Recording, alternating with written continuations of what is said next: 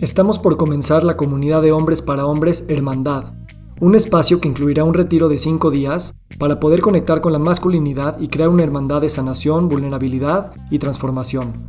Para más información, hermandad.one. O sea, ¿por qué sigue siendo pertinente un sistema Montessori que se inauguró en 1907? Yo de, de veras me lo pregunto. O sea, ¿estaré yo a la cabeza de algo anacrónico?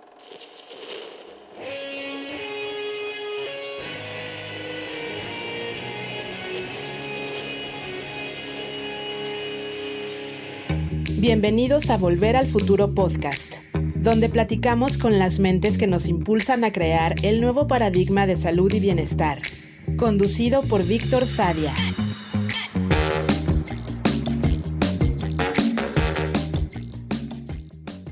Shifras Berdlin estudió matemáticas y después se fue por una licenciatura en historia y otra en educación.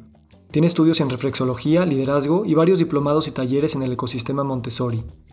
Hoy en día es directora general de la Escuela Beta y el ADIM, un Montessori que va desde kinder hasta secundaria en la Ciudad de México. En este episodio platicamos sobre la metodología Montessori y qué fue lo que enamoró a Shifra para dedicar su vida a este proyecto. Hablamos de los procesos de aprendizaje y de observar a los niños como si, en una edad, contienen todas las edades de su vida al mismo tiempo. Hablamos del espacio educativo como un fractal de la sociedad y el planeta y la grandiosidad de las semillas que por pequeñas que sean, éstas crean toda la realidad. También comparamos la relación del maestro y el alumno con la relación del médico y el paciente y asumimos una corresponsabilidad de posibilitar espacios de sanación, vulnerabilidad y hermandad entre los padres de las familias que conforman un ecosistema educativo. Muy buenos días, muy buenas tardes, muy buenas noches. Hoy nos acompaña Shifras Berdlin. Shifra, gracias por estar aquí. Muchas gracias, Víctor, por invitarme. A ver, tú estudiaste historia, ¿verdad? Sí, estudié historia después y antes de otras cosas. ¿Qué estudiaste antes? Yo lo que más me gustaba en preparatoria estaba entre dos cosas, matemáticas e historia, eran así como mis polos. Y entonces al terminar prepa dije, bueno, vamos a empezar en matemáticas, estuve dos años y luego dije, no, no. Y entonces lo dejé y me fui a historia. ¿Y por qué dejaste matemáticas? Porque me costaba trabajo eh, imaginarme a futuro en algo relacionado a lo que estaba estudiando en mi día a día. Y entonces te fuiste a estudiar el pasado. me fui a estudiar el pasado, pero sí me imaginaba a futuro en algo que tenía que ver exactamente con el pasado. Ajá. ¿Y qué te imaginabas? ¿Qué me imaginaba? Pues una de las cosas es este, investigación, me imaginaba docencia, y la docencia es algo que empezó conmigo, creo que desde que tenía cuatro o cinco años, esos eran mis juegos.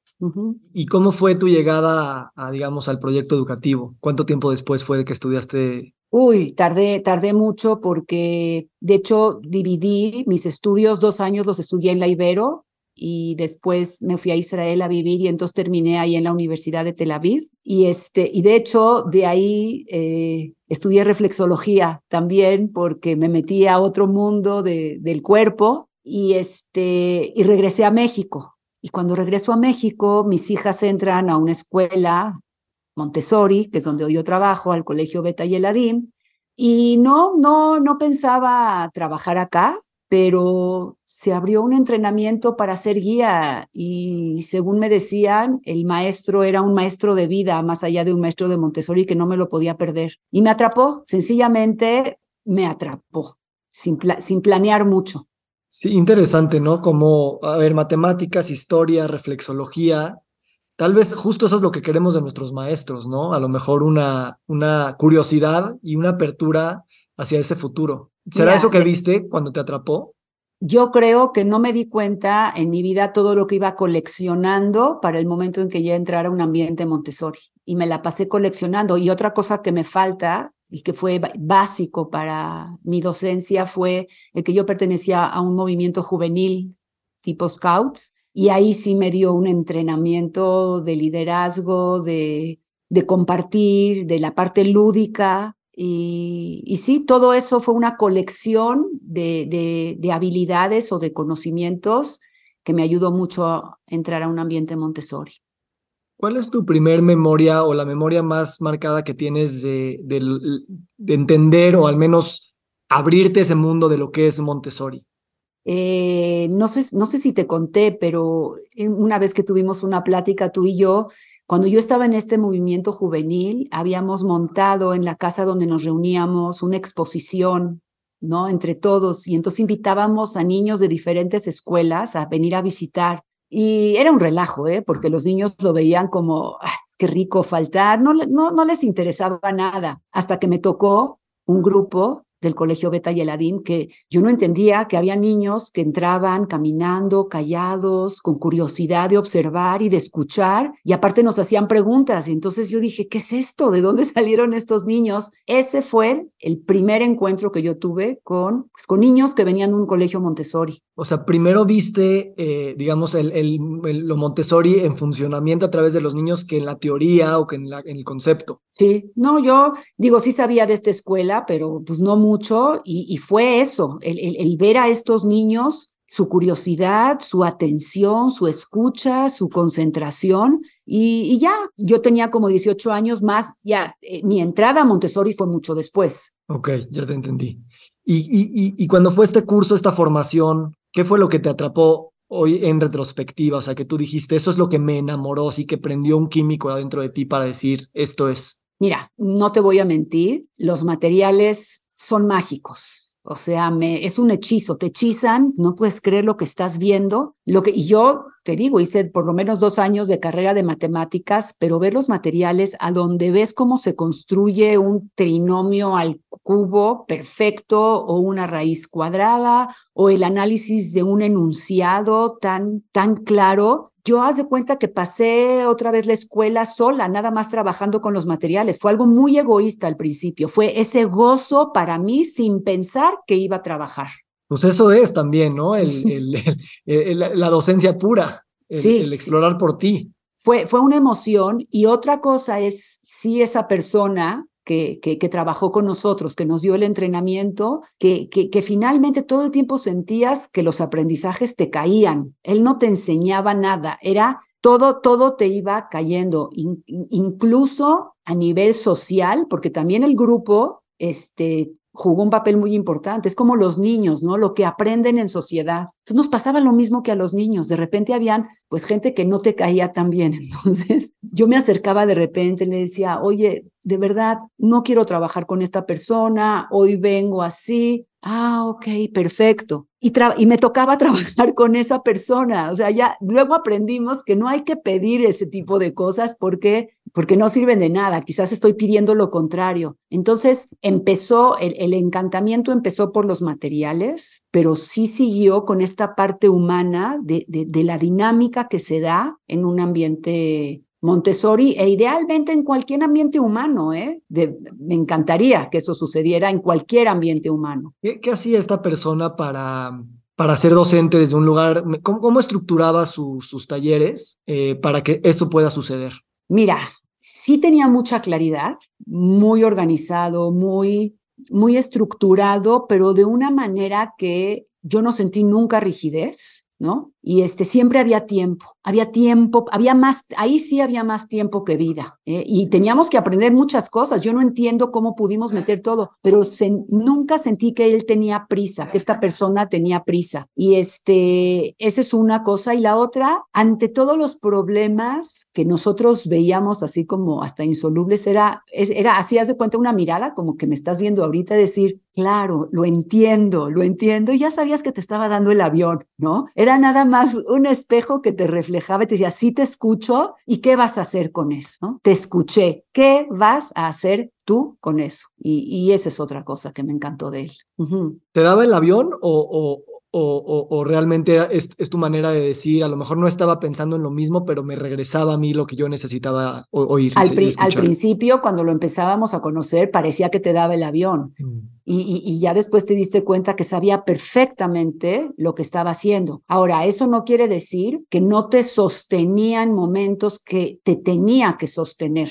¿No? Es yo te sostengo cuando veo que de verdad me necesitas, pero cuando me quieres no necesariamente te voy a sostener, ¿no? Hay, hay un principio en, en, Montessori, creo que tú lo citas en algún lugar, ¿no? Dice que, que creemos en la filosofía Montessori que todas las cosas se desarrollan por sí mismas y por sí mismas y que no podemos hacer nada para poder interrumpir o desarrollar eso. Y darte el avión tal vez es un poquito eso, es saber que tú estás en tu propio proceso, ¿no? Pues sí, porque hay veces nos da la prisa y quieres que la gente te resuelva, ¿no? Y eso es lo que hay que tener mucho cuidado también, inclusive entre, adultos y con los niños muchísimo, porque quieren que les resolvamos, pero si tú, si tú entrenas esta parte desde que son pequeños, Ojalá, ojalá que lo que pase a futuro es que estos seres no estén queriendo que otros les resuelvan su vida. Sí que lo sostengan hay veces, pero que, que se sientan con esa seguridad y confianza de está en mis manos. Y hay veces necesito confiar en eso de que sí está en mis manos. Y qué potente esto que dices de, de, la sensación de que sí hay tiempo, ¿no? Porque mucho de esta idea de que está en mis manos y de que necesito una respuesta o que alguien me resuelva, viene por esta creencia de no tener tiempo y, y, y, también de no soportar la incomodidad de pasar tiempo en la incomodidad. Exactamente. E, es que acá, lo que acabas de decir de la incomodidad, hay, hay, hay otra frase que alguien nos decía acá, que pues sí, hay veces generas malestar también. Al educar como papás y como docentes, se genera cierto malestar y, hay que, y hoy en día es difícil entender que, que, uno no es que tiene que aceptar todo lo que pase, pero en lo que haces, parte de lo que haces te va a generar malestar, pero el camino es un poquito más largo, ¿no? Más allá. Y de hecho, mientras que me lo decías, cuando me preguntaste esos momentos de esa persona, los docentes muchas veces nos vamos con la idea de que el problema está en el niño, y nos vamos hasta más allá. El problema está en los papás, ¿no? Y cómo los educan, y si fueran otros papás. Entonces, en mi primer año casi, casi de prácticas, tuve un tema con un, con un niño y, y, verdaderamente la respuesta de los papás sí me enojaba y. Y entonces llegué con Alfonso y se me ocurre, se llama Alfonso, ya dice que es su nombre, se me ocurre decir una frase así como, el verdadero problema de este niño son sus papás, mejor le, le iría que no, dice, ni termines la frase, no lo digas ni lo pienses, porque son los papás que le tocaron. Entonces me dio una lección súper fuerte, sobre todo de humildad y de reconocer en el otro que cada quien estamos en donde nos tocó estar y esa es otra gran lección que me dio este gran entrenador. Platícame tu rol antes de ser directora, porque me interesan mucho las contradicciones que, que se viven en la dirección de un proyecto educativo, que tal vez no se sienten en, la, en, la, en el cuerpo igual cuando no eres la directora. ¿Cómo fue antes de ser directora? Bueno, yo, yo estuve en un grupo, en grupo 12 años y, y yo pensé que ahí me las iba a llevar siempre. O sea, dije, si alguna vez me voy de acá es porque ya acabé. No, no me imaginaba otra cosa, ¿sí? Eh, de todas maneras, eres un líder, porque eres un líder, aunque sea diferente pero eres un líder con niños, eres un líder con tus compañeras, hay veces, y eres líder con los papás. Y, y, de hecho, cuando de ahí yo me convertí en coordinadora del nivel, ¿sí? De lo que es eh, la edad de primaria. Entonces, este, ahí pues es otro tipo de liderazgo. Pero la verdad, Víctor, no hay tanta diferencia. O sea, sí se crece en la cantidad de contradicciones, pero si quiero ser coherente conmigo misma, ese mismo trabajo que yo hacía con los niños es lo que quería hacer con mis compañeras, ¿no? O con mis colaboradoras. Entonces, ahora mis colaboradoras se convierten en mi grupo de niños a donde tú quieres otra vez generar independencia, autogestión, que tengan agencia, que resuelvan sus temas. Y después, pues cuando me convierto en directora general, sí se complejiza, sí, sí se complejiza. No es nada más que es más grande. No, no, no. O sea, sí es más complejo, pero es así también como un manejo de, no sé si de fuerzas, de energías, que dices, ¿cómo le hago ahora para traer todo esto a un nivel mucho más amplio, que todavía rescato de cosas del ambiente y cómo las hacía con los niños, ¿eh? No, pero sí, sí hay un nivel de complejidad y de contradicciones más grande. Y entonces lo que tengo que aprender, Víctor, es a vivir con más contradicciones.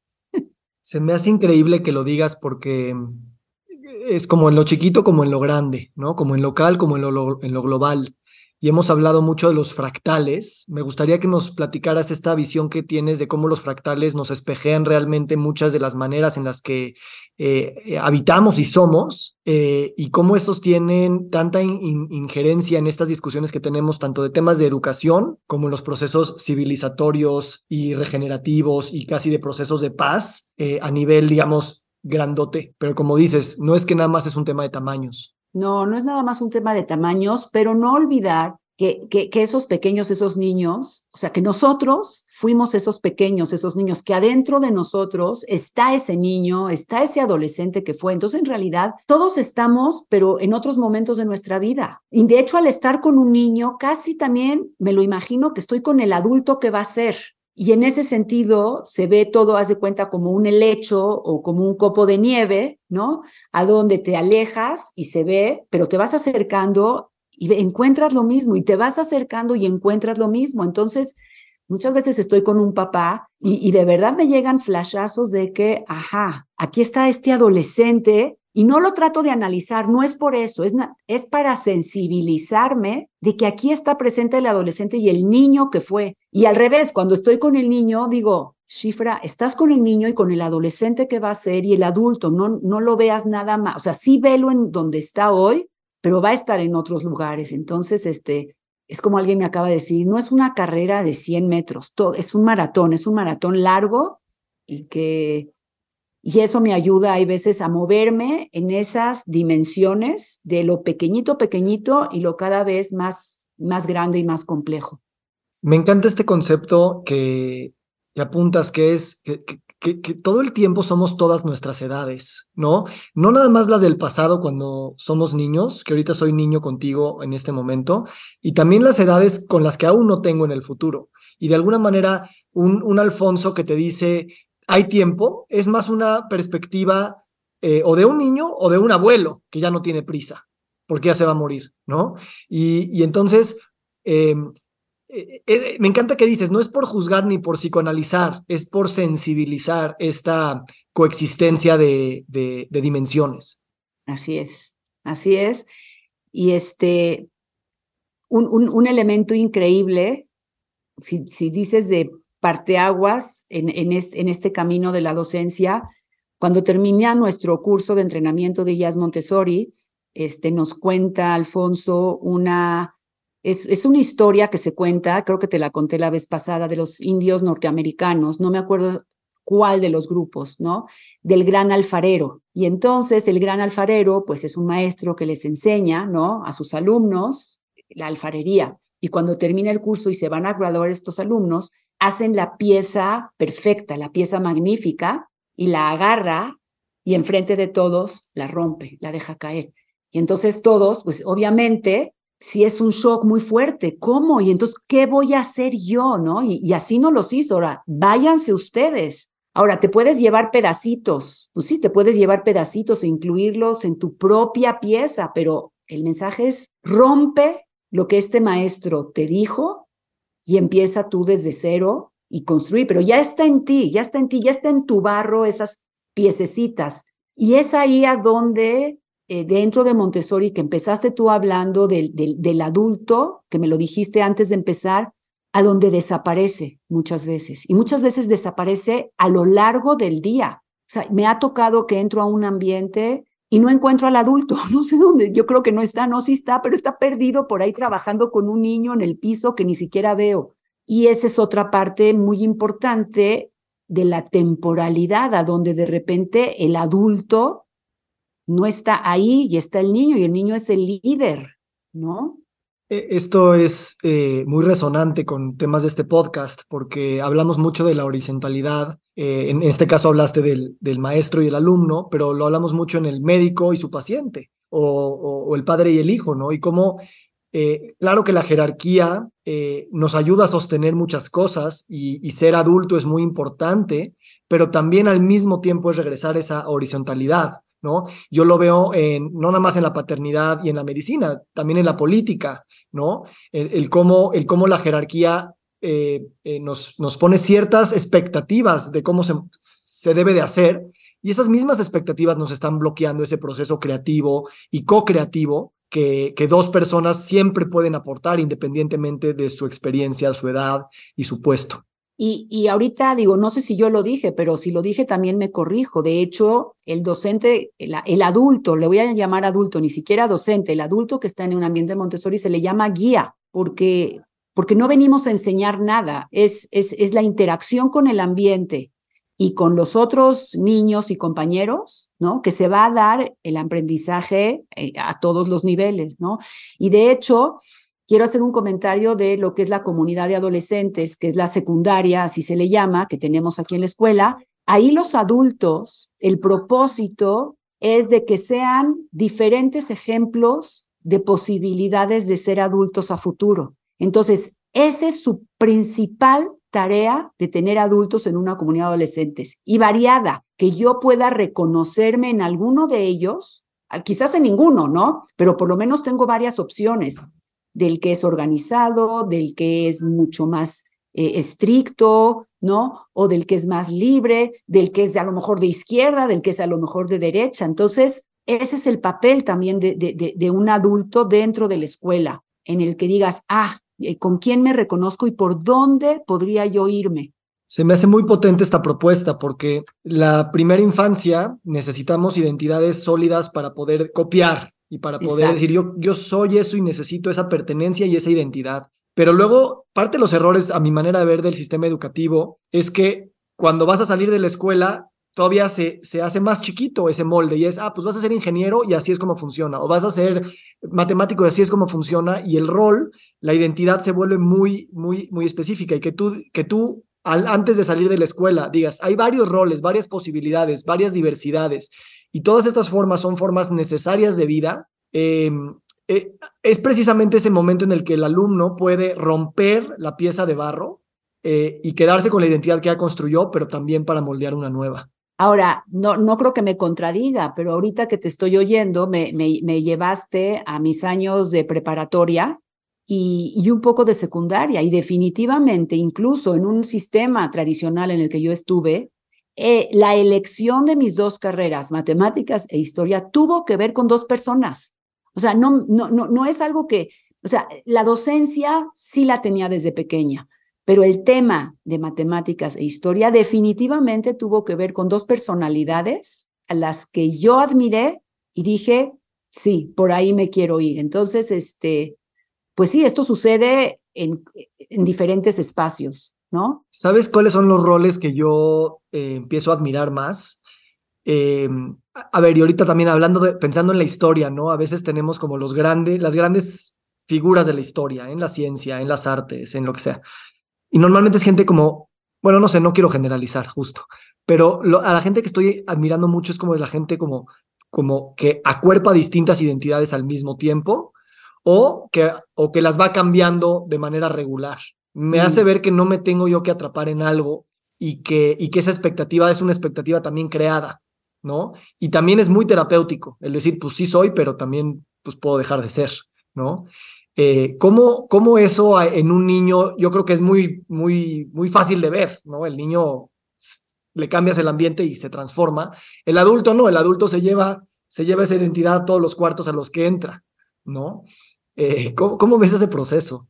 No, bueno, es que lo veo desde los pequeñitos, como nos cuentan los papás, que llegan a la casa y se comportan exactamente como el adulto que está en su salón. Lo repiten, lo copian, este, acomodan sus cosas como las acomoda y ellos dicen, es que así se hace, porque así dice él. Y de verdad lo, lo encarnan ¿eh? en, en, su cuerpo. Va pasando el tiempo y, y es delicioso ver cuando al revés, cuando unos todavía sí, pero si no les resuena ese adulto, pues para nada, ¿no? Y, hay veces hasta niños que, chocan con esos adultos, pero que no chocan, hay veces se malinterpreta, pareciera que no es un buen maestro, ¿no? Pero hay un tema de caracteres y de personalidades y, es interesante eh, ver cómo lo resuelve. Es más responsable el adulto que el niño para, para resolverlo, ¿no? Pero ahí sí tenemos el adulto los adultos que somos una responsabilidad de reconocer eso que le está pasando al niño y trabajarlo con él.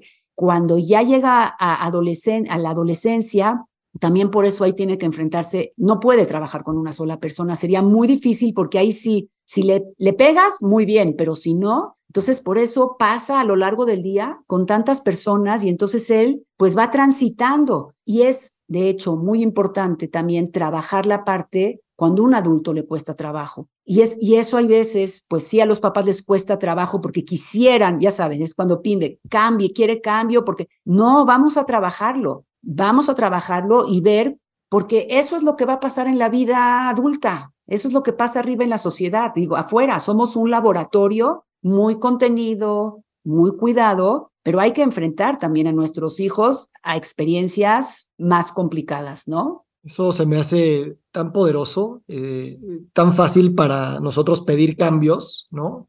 Eh, y, realmente el, problema nos, nos, persigue a pesar de que cambiemos algunas cosas eh, en, las estructuras. Y, esto lleva mucho a este tema de la vulnerabilidad, ¿no? Cómo a veces pensamos que educamos para, para, para no ser vulnerables en muchos sentidos, eh, para tener las cosas resueltas, para poder ganar dinero, para poder estar en el mundo de los adultos, etcétera, pensando que eso nos va a volver invulnerables.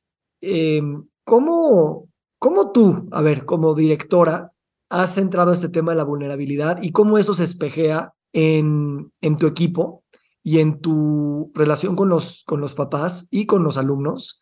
Eh, ¿cómo, eso, ¿Cómo eso profundiza las relaciones y por lo tanto el proceso de aprendizaje? Mira, yo siento que estás tocando el tema famoso de lo que es este como inteligencia emocional, ¿sí? Eh, a lo mejor no lo quiero usar como un concepto muy limitante, pero es un tema empezar a trabajar eh, las emociones de uno mismo. Y una de las cosas que sí nos damos cuenta en la escuela es que si no trabajamos con los adultos primero, como adultos, este, es muy difícil. Ellos, nosotros todos transferimos lo que tenemos a los niños, ¿no?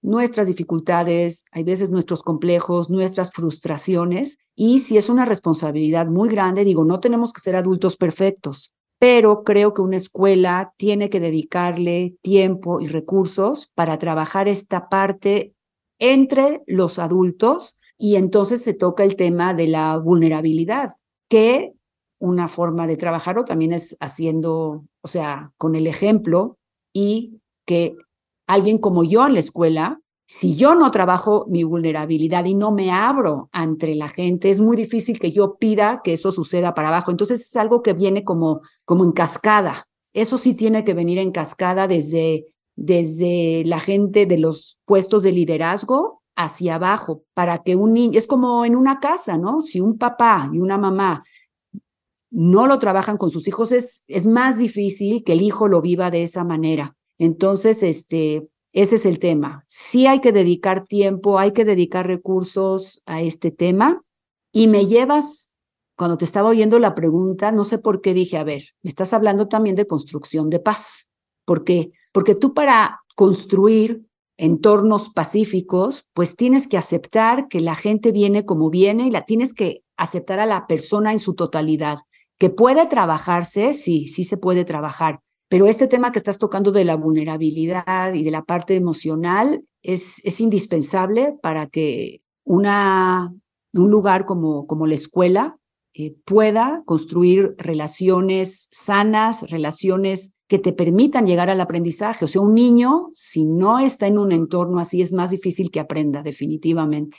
¿Tú has visto eh, escuelas en algún lugar del mundo donde, donde se, se se atiende el tema de inteligencia emocional, de vulnerabilidad, de sanación en los padres. Em, yo, yo ahorita pienso, ha habido algunos conflictos en la escuela ahorita en la que estamos y, y, más que conflictos conozco las personas, como somos todos adultos, y digo, a ver, necesitamos estar hablando nosotros de nuestros traumas, necesitamos hacer talleres de sanación entre nosotros, los papás, y no por conflictos de la escuela, sino porque lo que traemos de bagaje, ¿no? Y, y, y simplemente porque la escuela es un ecosistema. Entonces, en el momento en el que el, el, o sea, no nada más es por, por dar el ejemplo, es también porque la, la salud, la sanación, se teje dentro de los tejidos sociales y, y, obviamente tienen que ser intergeneracionales y obviamente tenemos cosas pendientes como adultos. A veces los adultos tenemos más cargas que los niños y pretendemos que es al revés, ¿no? ¿Tú lo has visto en alguna escuela que digan, a ver, aquí es también para los papás de una manera como muy abierta? Porque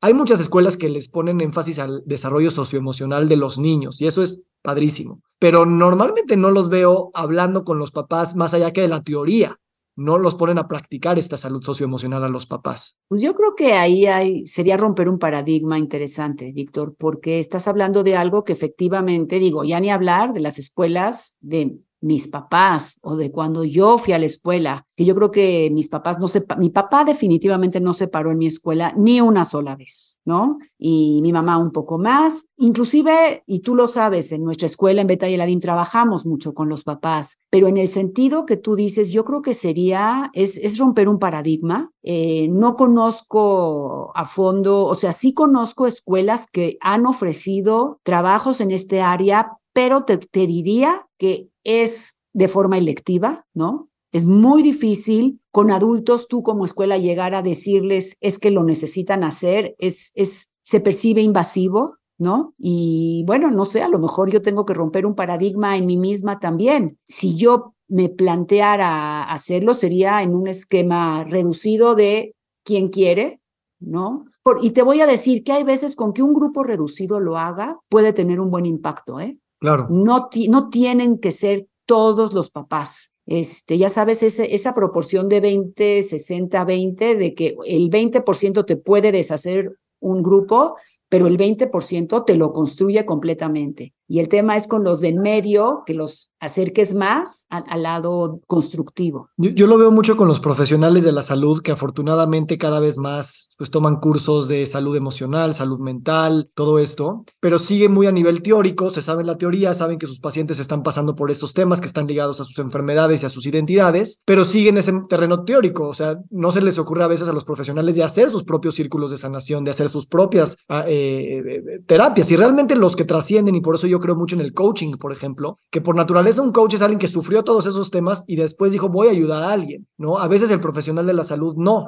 Y igual con la docencia, igual con los padres de familia, que nos convertimos en padres y pues nada nos calificó de una manera u otra para ello. Y yo creo que es una rotura de paradigma, pero al mismo tiempo es algo que el paradigma actual nos está pidiendo a gritos, al menos para experimentar porque eh, si bien tenemos miedo de, proponer esto, ¿no? Pues qué van a decir, o no, no hay tiempo, o nos van a creer muy hippies o lo que sea, eh, realmente somos adultos con arrugas, con canas, con cuentas bancarias y con coches, eh, heridos caminando, heridos caminando en la calle, todos. Y yo mientras más veo eso, digo, es que ya, o sea, nada más es reconocer lo que está ahí y es obvio y estamos rogando porque alguien diga, yo también necesito ayuda, yo también no la tengo resuelta. Entonces, pues ya nada más para decirlo así, o sea, así es. Pero te voy a decir, Víctor, a diferencia, también he visto una diferencia hacia lo positivo, de que a título individual sí veo a más padres y madres de familia haciéndolo. Eso que tú estás diciendo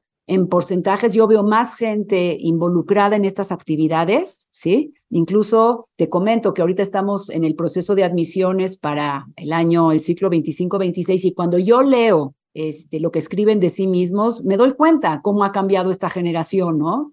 ¿Cuántos papás ya desde muy jóvenes se dedican al trabajo personal? Sí, qué padre. Yo estoy de acuerdo contigo y justo por ahí veo que si involucramos este factor social, porque sí estamos trabajando más en nosotros mismos y, y, y, y, claro, y eso está increíble, pero sigue habiendo este estigma como no te lo voy a contar tanto, ¿sabes? Sí. Este, es mi terapia o es mi yoga o es mi proceso, pero no lo, no, no, no lo abrimos de, una manera social para que lo sostengamos en conjunto. Y, ese siento que sí es un paso que estamos eh, siendo un poquito lentos porque la salud también es social en ese sentido y el vínculo es también lo que sana. Entonces, el ni siquiera tienes tenemos que entrar a terapia juntos, nada más compartir lo que estamos viendo nosotros en nuestras terapias, por ejemplo. Bueno, pues me lo, me lo llevo a título de, de tarea para pensar. Y yo también, ¿eh? no creas que lo estoy aventando a, ti, me lo estoy llevando yo, porque yo también como papá y como miembro de una comunidad, esto mm, va a venir más de ahí que de la dirección de una escuela o que del, statement de la misión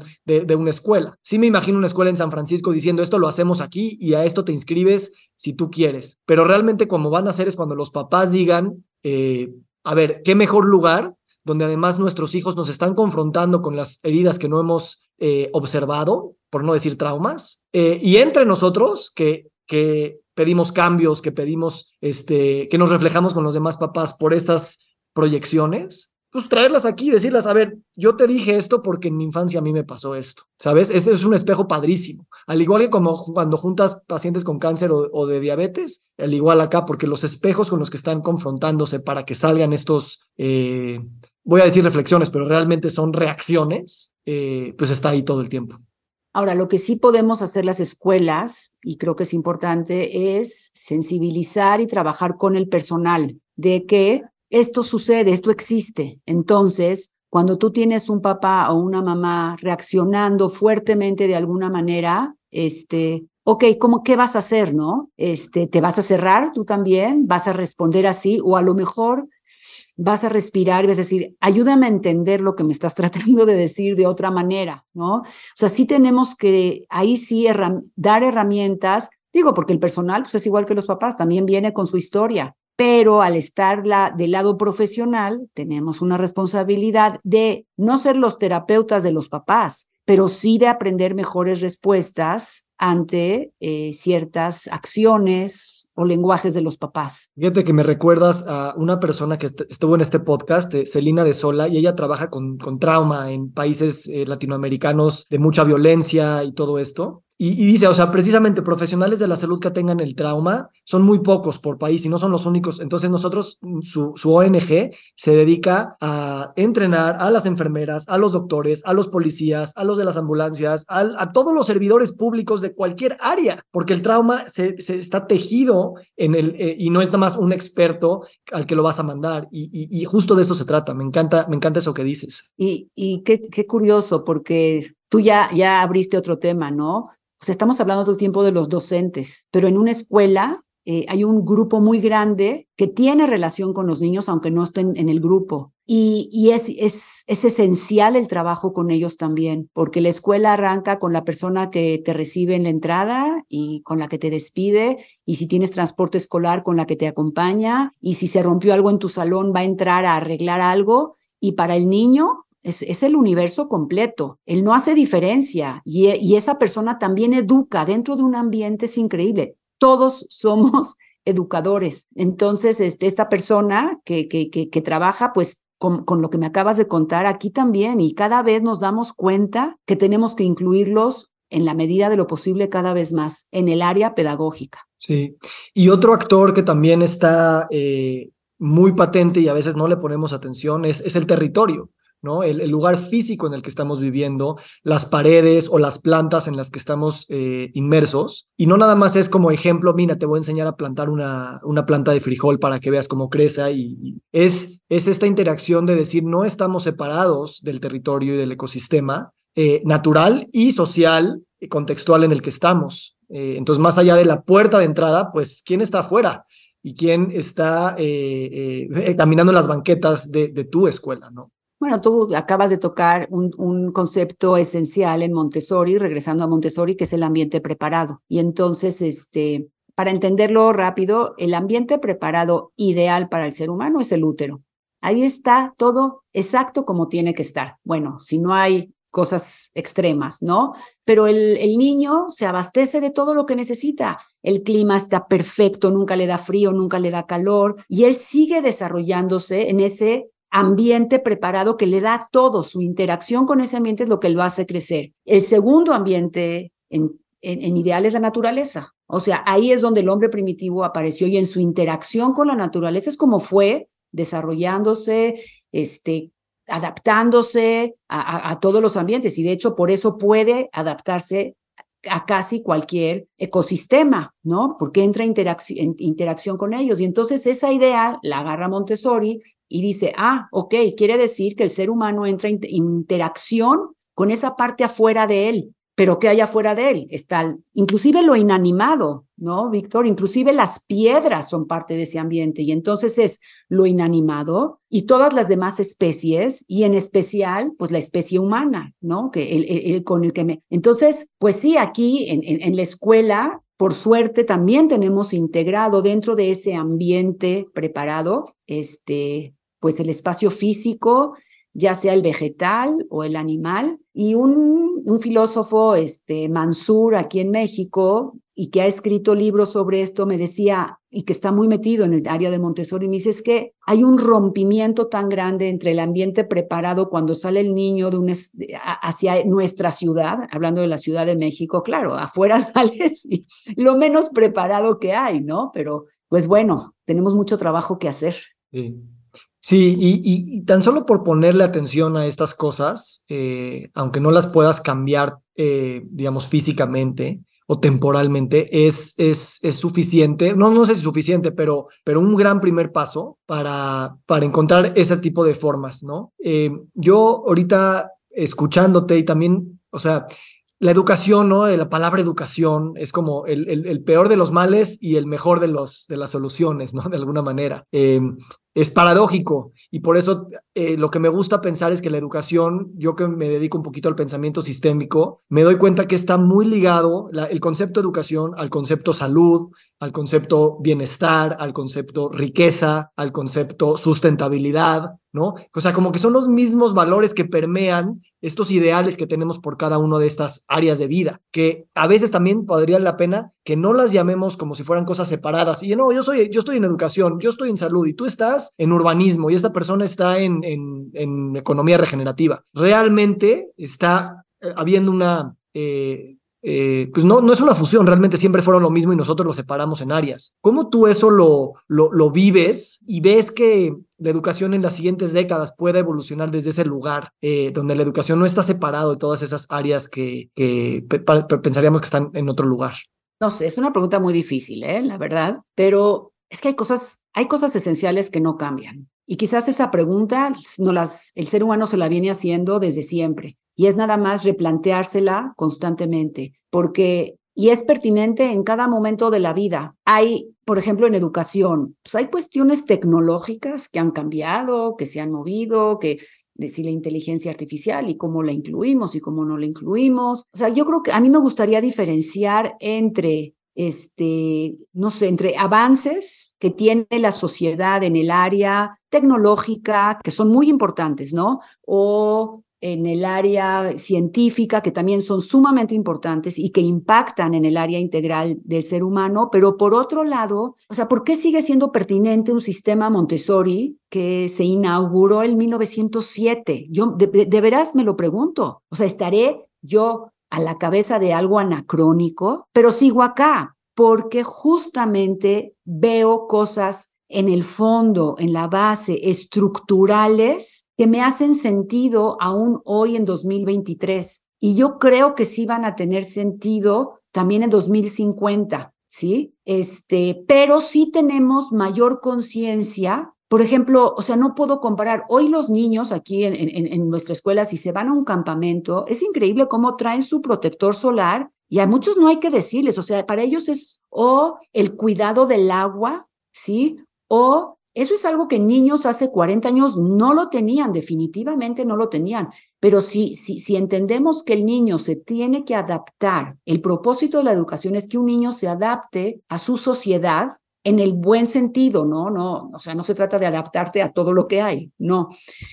Pero si estos niños van a crecer con una conciencia diferente y ahí crees donde lo que va cambiando, Víctor, es el nivel de conciencia de, de, de, nuestro planeta y no dudo que ese nivel de conciencia ciertas personas en el pasado remoto también lo tenían, pero creo que a nivel generalizado sí hay niveles de conciencia que van creciendo. Y, bueno, sí tenemos una responsabilidad de la escuela de meternos a ese canal, no, no, no por, mercado, eh, por mercadotecnia, no para tener más alumnos, sino para ser más congruentes con nuestra labor. Sí, sabes, en, en, educación como en todo, hay como el, ¿cuál es el mejor método? ¿No? Que si Reggio Emilia, que si Waldorf, que si Montessori, que si yo qué sé. Y es, igual, ¿no? En la medicina, ¿no? Que si, que si la alopática, que si la funcional, que si, o sea, y realmente creemos que vamos a construir un sistema eh, que domine a todos los demás, que sea el bueno, ¿no?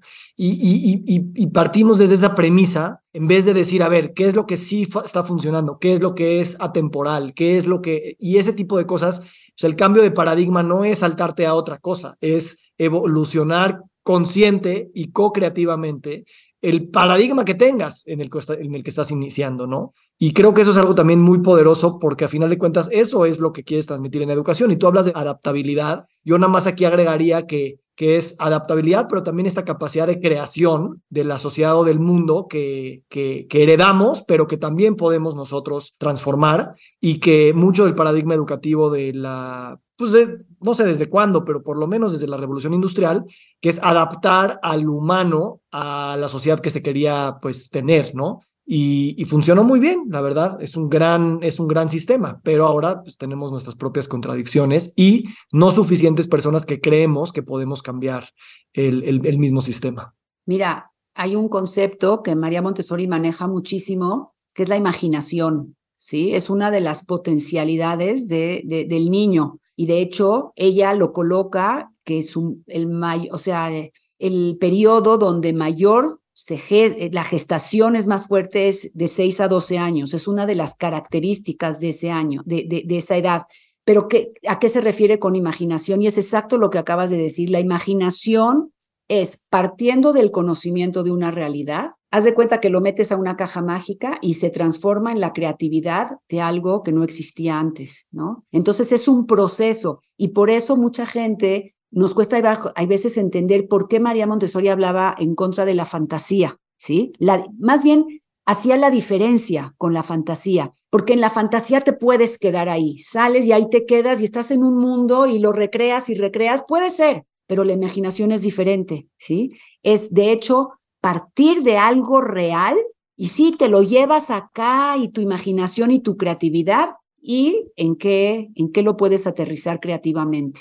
¿Cómo esta plática, eh, yendo hacia, digamos, un cierre, Shifra, gracias por esto, esta plática de hoy y este estado en el que nos encontramos te ayuda a imaginar el, el vivir ahorita en estas semanas que han sido tan complicadas eh, y tan inciertas y tan dolorosas? Eh, ¿cómo, cómo, cómo, la imaginación en este estado te ayuda a, a ver esto que estamos viviendo tanto en tu nivel personal, familiar, escolar o, mundial, como tú quieras.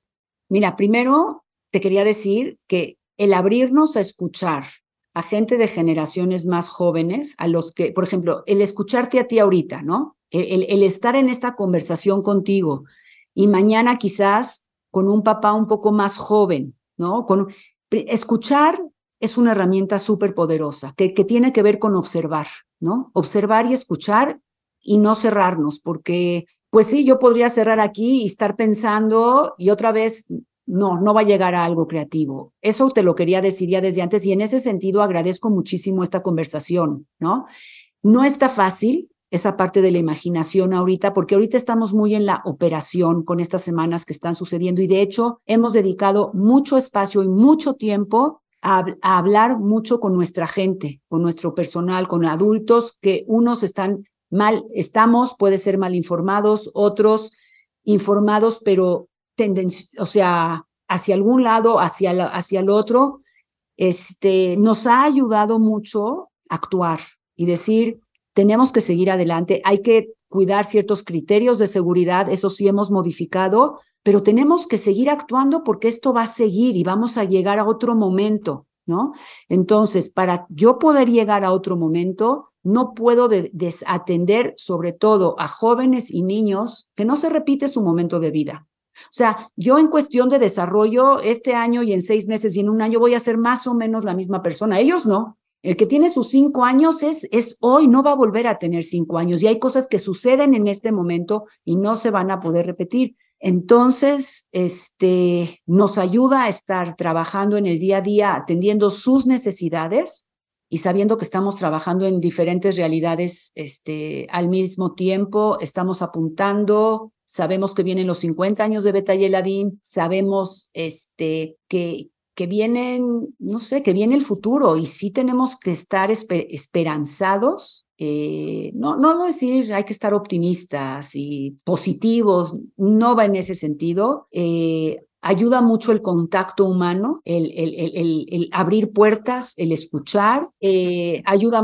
mucho poner manos a la obra, definitivamente usar el cuerpo. No sé si respondí con una cosa mágica a tu pregunta, pero es estar en el presente y saber que sí viene, va a venir un futuro mejor, pero está muy difícil ahorita, definitivamente. Gracias. Yo eh, a los pocos días que estalló la, la guerra, eh, eh, tenía un evento muy importante y, y, yo estaba en un estado de ánimo muy, pues, no sé cómo llamarle. Y, y, alguien me escribió, me dijo, qué bueno que esto va a suceder este fin de semana porque va a ser un oasis de paz, va a ser un oasis de luz. Y a mí se me hace muy bonito esto que dices, por, por un lado, porque esa contención tan clara de decir, estas personas ahorita es cuando tenemos que atenderlas más que nunca. Wow. Y dos, qué bonito también decir, vamos a seguir haciendo lo que venimos haciendo todo el tiempo, no tenemos que cambiar nada. O, bueno, a lo mejor sí, pero, pero quien somos está bien y sigamos afirmando que lo que estamos haciendo es lo que tenemos que estar haciendo. Y ese es un recordatorio muy poderoso, porque eh, te da la certeza de que aún en momentos de crisis y de dificultad, reafirmas que lo que tú estabas haciendo es lo que quieres seguir haciendo en tiempos de paz y en tiempos de guerra o cualquier tipo de, de tiempo. Y curiosamente, porque tú lo sabes, este, justo nuestro proyecto que arrancó desde julio a dos o tres años tiene que ver con construcción de paz. Y no pudimos haber elegido esto este, en mejor tiempo. Digo, siempre es buen tiempo, pero estamos en eso. Y... Pero eso me encanta porque se eligió antes de este uh -huh conflicto, no, no es una respuesta, es algo que ya sabíamos que necesitábamos y eso es algo bien profundo que, que, que, vale la pena apuntar, eh, porque van a venir buenos tiempos sí. y tenemos que eh, recordarnos que en los buenos tiempos es cuando se construye eh, la prosperidad y la paz y no nada más en la respuesta de las crisis, que son las que tradicionalmente nos hacen crecer, pero, pero ¿por qué no elegirlo cuando estamos en momentos de mayor estabilidad. Además de que nuestro sistema está mucho más abierto para poder ser creativo que cuando estamos en sobrevivencia eh, por la crisis. Totalmente. Y, y, y, qué padre este tipo de conversaciones porque este, cumplen varios objetivos y uno de estos objetivos hoy para mí, te digo, es otra vez replantearme, reacomodar, o sea, cuando esta conversación no va a acabar cuando apagues el micrófono, para mí, me imagino que para ti tampoco, pero me dejas tarea. Mm. Muchas gracias. No, al contrario, gracias a ti nos hemos acercado de una manera muy genuina y, y, muy generosa y aprecio mucho tu trabajo. La verdad, como directora, sé que te enfrentas todos los días a, a un sinfín de cosas pequeñas que parecen eh, irrelevantes o que a veces dices no me debería quitarle el tiempo porque a mí me gusta filosofar sobre lo que es Montessori, la educación y el futuro, pero veo en ti esa, ese esa luz de imprimírselo en las cosas pequeñas y en las cosas grandes sin darle una distinción y sin pensar que una es más importante que otra. Y, justo esa es, esa es la conciencia con la que yo veo que el mundo se construye. Entonces también a mí me, yo te agradezco porque me recuerdas eso, que a veces no, no puedo yo escoger lo que tengo enfrente, y, pero puedo llegar con la misma actitud a lo que sea que está ahí. Oye, nada más regresando de cómo trabajamos con las mismas personas en diferentes tiempos. O sea, yo te, la primera vez que te conocí seguías en esta escuela. Entonces esa temporalidad es tan, es tan mínima, ¿no? Sí. Tan mínima. Tan mínima. Y, y también a veces traer estos tiempos cósmicos a, a la pequeñez, ¿no? De la vida humana en tamaño y en tiempo. Así es. Y por eso una diferencia, no sé, tú me llevas, no sé, 15 años, 20 Muchos años. años. Ajá. Más. No es nada. Realmente no es nada. Y al sí. mismo tiempo es, es mucho. Sí, Entonces es. es. bien bonito recordar que son las dos al mismo tiempo. Y, y tú ahorita me dijiste, dijiste por ahí, dijiste, este, eh, voy a hablar con papás más jóvenes que tú. Y yo dije, ay, cabrón, ¿quién? ¿quién? Ya sabes, pero sí. Sí, ya hay, ya hay. Sí. Bueno, pues muchas gracias, Víctor. ¿eh? Gracias felicidades, a ti. Felicidades. Felicidades, te quiero mucho y aquí estamos Igualmente. caminando. Ok, bye. Bye, bye.